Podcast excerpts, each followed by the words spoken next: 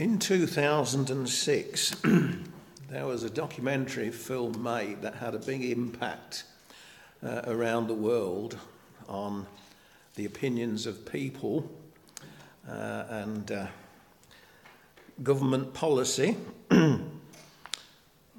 particularly government's environmental policy, which had a knock on effect to this day uh, and will do in the future on global policy towards the environment and the causes of climate change. And the film was called An Inconvenient Truth. At the end of the film, the former uh, Vice President of the United States, who the film uh, is uh, uh about, and his presentation on the causes of uh, the climate catastrophe as it is now known, said these words, amongst others The solutions are in our hands. We just have to have the determination to make it happen. The solutions are in our hands. We just have to have the determination to make it happen. well, that's not the biggest problem. The biggest problem in the world, as it has been from the time uh, in the Garden of Eden, is sin. And the solution is in our hands, it's the Word of God. But many people don't want to hear it. And we've been reading this morning about uh, a king that didn't want to hear it. so it's not our determination that can deal with our biggest problem. It's only the Lord Jesus Christ can deal with our biggest problem. And it's a problem that's been going on, as I said, since the Garden of Eden and and that's denied in most parts of the world, whether the Word of God, as, as we've been, as we know, as part of Good News for Everyone, uh, that it's very difficult to place the Word of God because people don't really want to hear it now. or many people don't want to hear it anyway, do they? So the cause of the problem is denied. Sin isn't a problem. Well, there is a problem. The cure for sin, if, if sin isn't supposed to be a problem, the, the cure for sin is denied as well, isn't it? It's rejected in the world today, as it has been throughout history. Well, the solution, as I said, is in the Word of God. It is in our hands but to many it is the inconvenient truth. The inconvenient truth. So it's ignored, despised, and rejected. When the truth was manifest in the flesh in the person of the Lord Jesus Christ, he was ignored and despised and rejected. But at his trial before Pontius Pilate, John records these words that Jesus said. For this cause I was born, and for this cause I have come into the world, that I should bear witness to the truth. Everyone who is of the truth hears my voice. Well, Pilate responded with, Well, what is truth? That can be looked, looked at in various ways. Was it a genuine question of interest, or was it a a, a cynical question what is truth? Well, Jesus was on trial. And Jesus is as the way, the truth, and the life on trial. So truth was on trial, wasn't it? The truth being judged by humanity, by human knowledge and human reason, as it is today the Creator was being judged by his own creation. Well, going back to that original problem where sin entered in in the Garden of Eden, God gave the command to Adam of the tree of knowledge of good and evil you shall not eat, for in the day that you eat of it you shall die. You shall surely die. Well, he didn't die on the spot, did he? Human reasoning think, well, if he didn't die, then it wasn't that sin wasn't a, such a big sin, was it? And we all made that excuses for our own actions in times past, haven't we? Well, those people, sins are bigger than ours, so we're not as bad as them, and that's how the world treats sin very lightly today. So the fruit of the tree of knowledge was eaten, the knowledge of good and evil, but not the tree of life. Knowledge, not truth. And we all have a desire and a thirst for knowledge, but not all of us have a desire and a thirst for truth. the world has a desire for knowledge. How much money is spent on satellites and uh,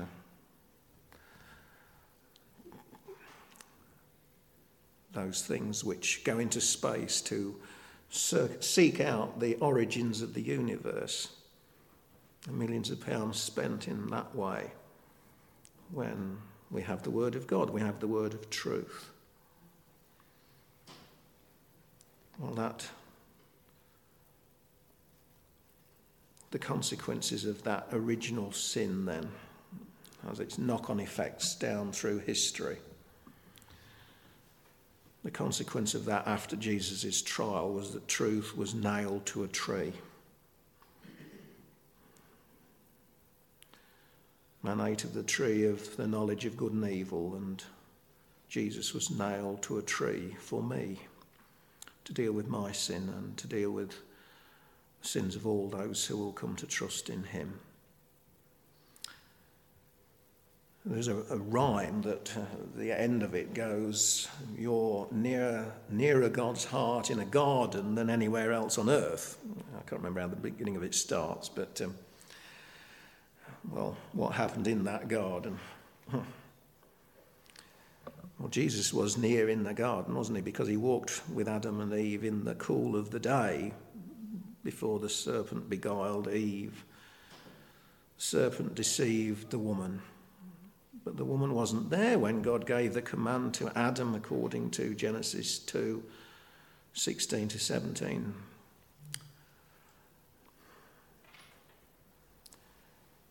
The woman took of the fruit and ate, and gave to her husband, and he ate. And then came the blame game, as it were, but it wasn't a game, it was excuses, blame. They tried to hide from God, they tried to hide from the Lord walking in the garden, but you can't hide from the truth. And when questioned by the Lord, Eve said, The serpent deceived me, and I ate. She didn't believe the truth, she was deceived. The woman blamed the serpent, but what did the man say? The woman whom you gave me to be with me, she gave me of the tree, and I ate. Well, Adam blamed his wife, but really he was blaming God because he said, The woman who you gave me to be with me. And so many people do that, don't they? They blame God for the problems in the world when it's our own sin. Why does God allow suffering? Well, we have very uncomfortable truths in God's word, don't we? How did the Lord deal with sin? He had to be nailed to a tree. God is a holy and a righteous God. And God cannot look on sin. He hates sin, but he loves sinners. And so the Lord Jesus, in his love and mercy, came into the world. The heart of God is a God of love and a God of mercy, but that's not to deny that God is a God of justice and a God of holiness and a God of righteousness.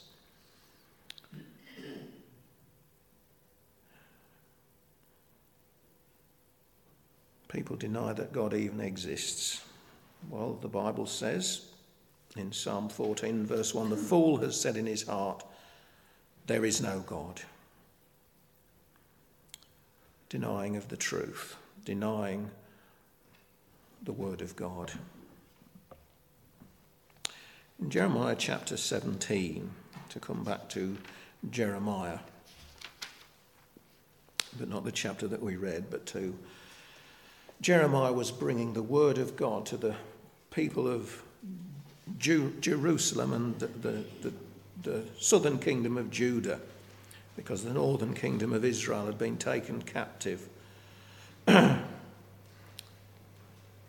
chapter uh, verse 7 of, uh, of chapter 17, thus says the Lord, verse 7 Blessed is the man who trusts in the Lord and whose hope is the Lord. Well, that's a comforting verse to take, isn't it, from the word of God. Blessed is the man who trusts in the Lord and whose hope is the Lord. But prior to that, in verse 5, the Lord says, Cursed is the man who trusts in man and makes flesh his strength, whose heart departs from the Lord.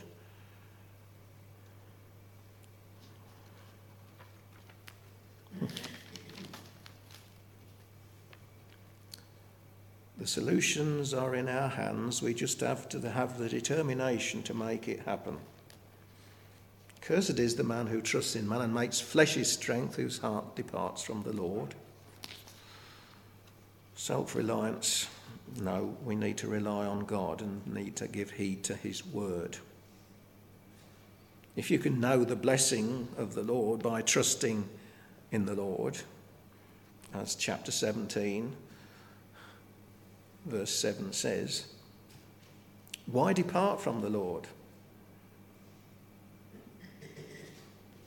Whose heart departs from the Lord. People have a heart problem. You know, when I was young, I was diagnosed with a heart murmur, so I have a heart problem. Phil has a more serious heart problem, but we all have a very serious heart problem. It's sin, isn't it? And verse 9 of chapter 17 makes that very clear. The heart is deceitful above all things and desperately wicked. Who can know it? Well, the inconvenient truth is we have a heart problem. Well, who can know it? Verse 10 says, I, the Lord, search the heart, I test the mind.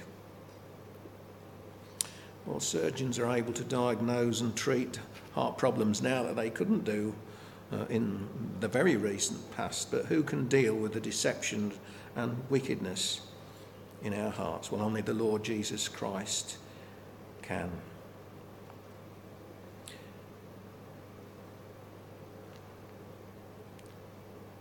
Jeremiah knew that. He knew he had a heart problem because we come back down to verse 14 of chapter 17, and he says, Heal me, O Lord, and I shall be healed. Save me, and I shall be saved, for you are my praise.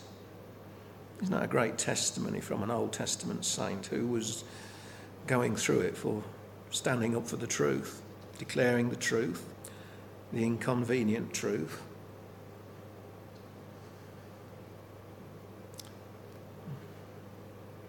Indeed, they say to me, the next verse, Where is the word of the Lord? Let it come now.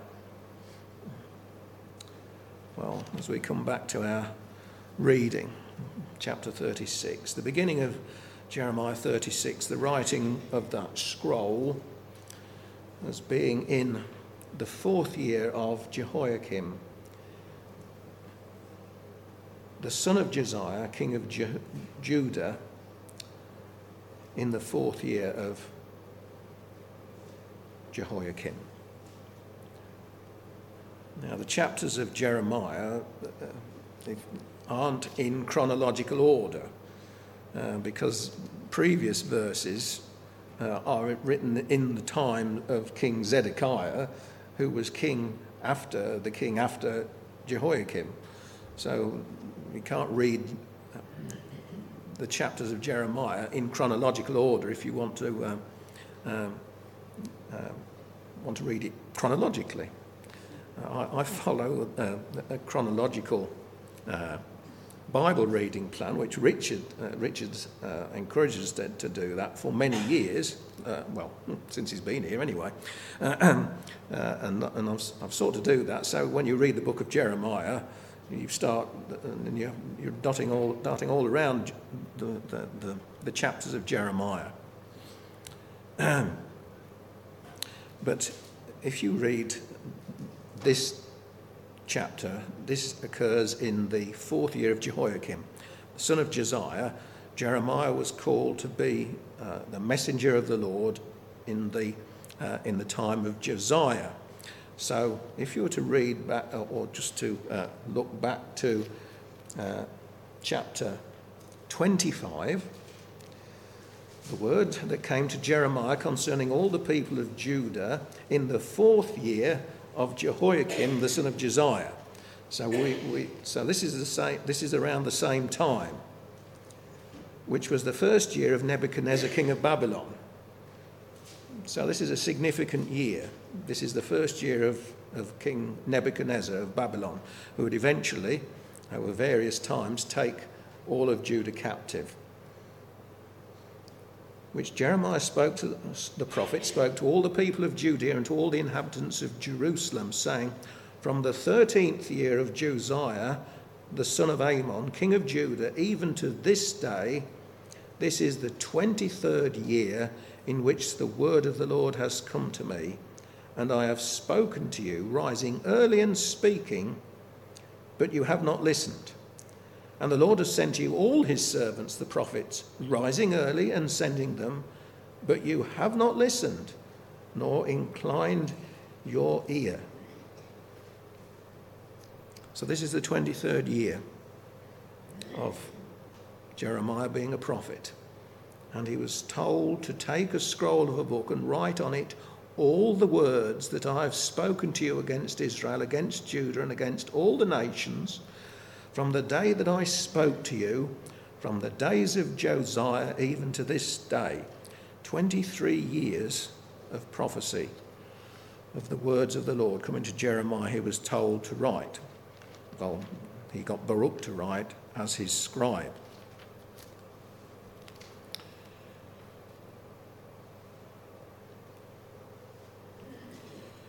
well, what had he been saying to them? Well, in chapter 25, we read about the saying that Israel would be taken captive uh, to Babylon and would be there 70 years.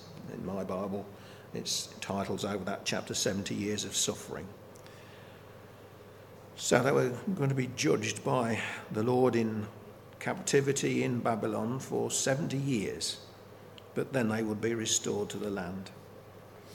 And that was the inconvenient truth that Baruch wrote at the, wrote at the instruction of Jeremiah. Now, what was the response of various people that heard the words of Jeremiah, the words of the Lord? Well, verse 16 says, Now it happened when they, that is, the people that Lois mentioned, that the Word of God says in verse uh, 16, verses 14 down to, uh, or verses 12 down to 16, when they heard all the words that they looked in fear from one to another and said, We will surely tell the king all of these words. They were fearful when they heard the judgment that God was going to bring on them. They were fearful when they heard the words of the book.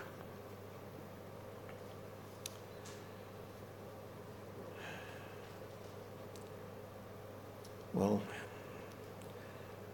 what does Isaiah speak about? People that respond to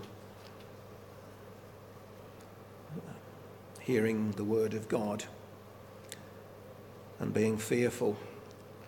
Well, the Lord says in Isaiah chapter 66, in the second half of verse 2 of that verse, of that chapter, to this one will I look, on him who is of a poor and contrite spirit, and who trembles at my word.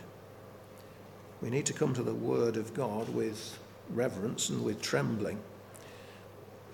We don't need to come to it with our own opinions. We live in the day of men's opinions, but we need to humbly come before God's word. And these people came to the word of God and they were fearful. And they had reverence for the word of God because they told, uh, they probably knew what, or they thought they knew what the, what the response of the king would be because they told Jeremiah and Baruch to hide and they told the king all the words, but they had put the book uh, in, the, in, the, in the chamber of uh, the scribe, Elishama the scribe. They told all the words in the hearing of the king. But the king sent Jehudi to bring the scroll, and he took it from Elishama the scribe's chamber. And Jehudi read it in the, ear, in the hearing of the king and in the hearing of all the princes who stood beside the king. Well, what did the king do? Well, we, we read, didn't we? He, he, he heard a bit, he cut it with a knife, and he burnt it in the fire. And it says, until all the scroll was consumed in the fire that was on the hearth. He thought he'd maybe dealt with the Word of God, but that was, he wasn't dealing with the Word of God. He didn't want to hear it. And so he thought that was a way of dealing with it. Well, how foolish.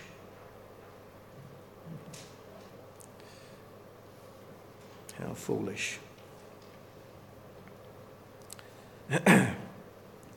to this one will I look, on him who is of a poor and contrite spirit, and who trembles at my word. Jehoiakim didn't tremble at the Lord's word. So they were not afraid, nor did they tear their garments, the king, nor any of his servants who heard all these words.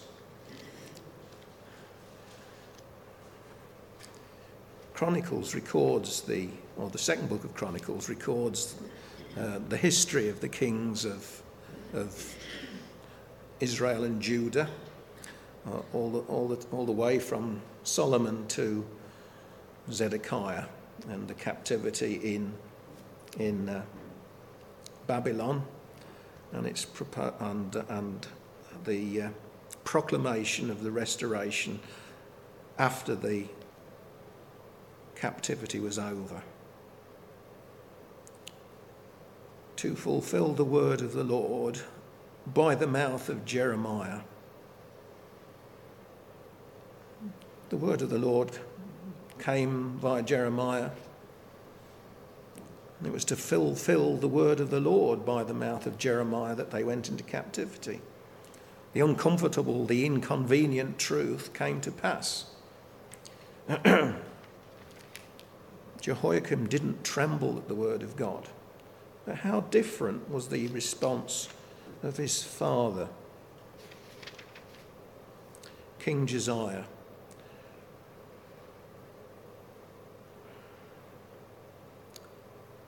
King Josiah was eight years old when he became king, and he reigned 31 years in Jerusalem. Jeremiah, the earlier chapters of Jeremiah were written in the time of Josiah's reign from the 13th year of King Josiah. But what did King Josiah do when he heard the word of God?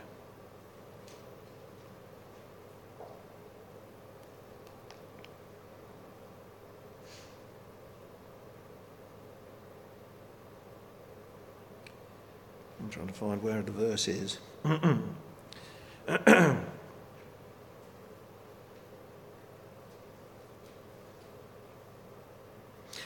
Well, it says that when the word of the Lord came in the day, or it was found in the temple of the Lord, it's verse. it's verse 15. Then Hil- Hilkiah said to Shaphan the scribe, It's his descendants that we read of in, uh, in Jeremiah 36. I have found the book of the law in the house of the Lord. Until Hilkiah gave the book to Shaphan. So Shaphan carried the book to the king. It's chapter 34 said, All that was committed to your servants they are doing. They have gathered the money that they was found in the house of the Lord and have delivered it into the hand of the overseers and the workmen. Then Shaphan the scribe told the king, saying, Hilkiah the priest has given me a book. And Shaphan read it before the king. Thus it happened, when the king heard the words of the law, that he tore his clothes. Jeremiah 36. They were not afraid, nor did they tear their garments, the king nor any of his servants who heard all these, th- all these words. A different generation, a different generation.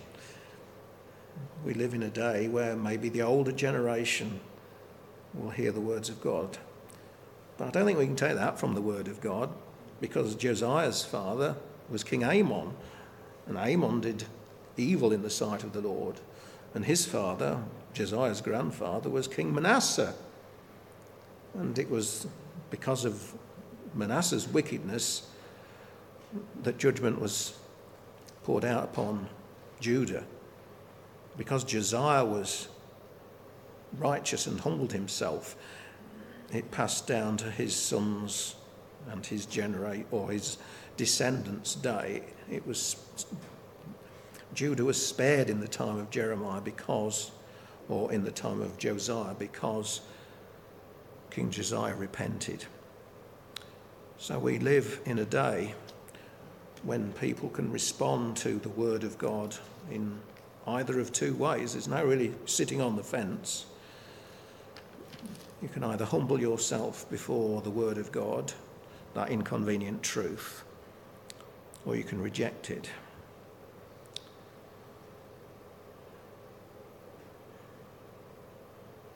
what do we read in 2 Thessalonians, uh, chapter 2. At the end of the age, there will be an unrighteous deception among those who perish because they did not receive the love of the truth, that they might be saved. And for this reason, God will send them strong delusion that they should believe the lie. Jeremiah loved the truth inconvenient though it was, and he was persecuted for it. Many Christians today are persecuted for preaching the Word of God, believing the Word of God, having the Word of God. And uh, it's increasingly difficult in this country, isn't it? I'll read a, uh, just a, a, a blog post And it says, this is from a pastor, and I think uh, my family will know where this comes from. it says Jews and jails, and this is written a week ago. And this pastor writes Can anyone assist me? I am trying to solve a puzzle about modern Britain. The current government and main opposition parties are committing themselves to ban conversion therapy. The definition of this is so badly worded that a pastor who urges his congregation to be chaste and to maintain a commitment to traditional marriage could go to jail for two years. Yet in London, this weekend, or last week, as this was written last week, Hamas sympathisers have been calling for the death of Jews with the capital's police just standing by. According to the, uh, the Metropolitan Police, anti Semitic offences have risen 1,353% compared to the same time last year. So, teach normal Christian doctrine and you could serve jail time. Publicly call for another Holocaust, and that's okay. Welcome to 21st century Britain. We live in a very difficult day, but we have a mighty God. We have the Word of God. It's inconvenient to many. And it's inconvenient to us, maybe at times, we feel. But to the Christian, it's precious truth. And we're going to come around the Lord's table in a few moments. And we there see how that, we're reminded of the inconvenient truth, but it's a precious truth to those who love the Lord. And Jesus said in John chapter 6, verse 63, that inconvenient truth to so many the words that I speak to you are spirit and they are life. He also said in John chapter 14, If anyone loves me, he will keep my word. The Holy Spirit, whom the Father will send me, send in my name, he will teach you all things and to bring to your remembrance all things that I have said to you. May the Lord bless us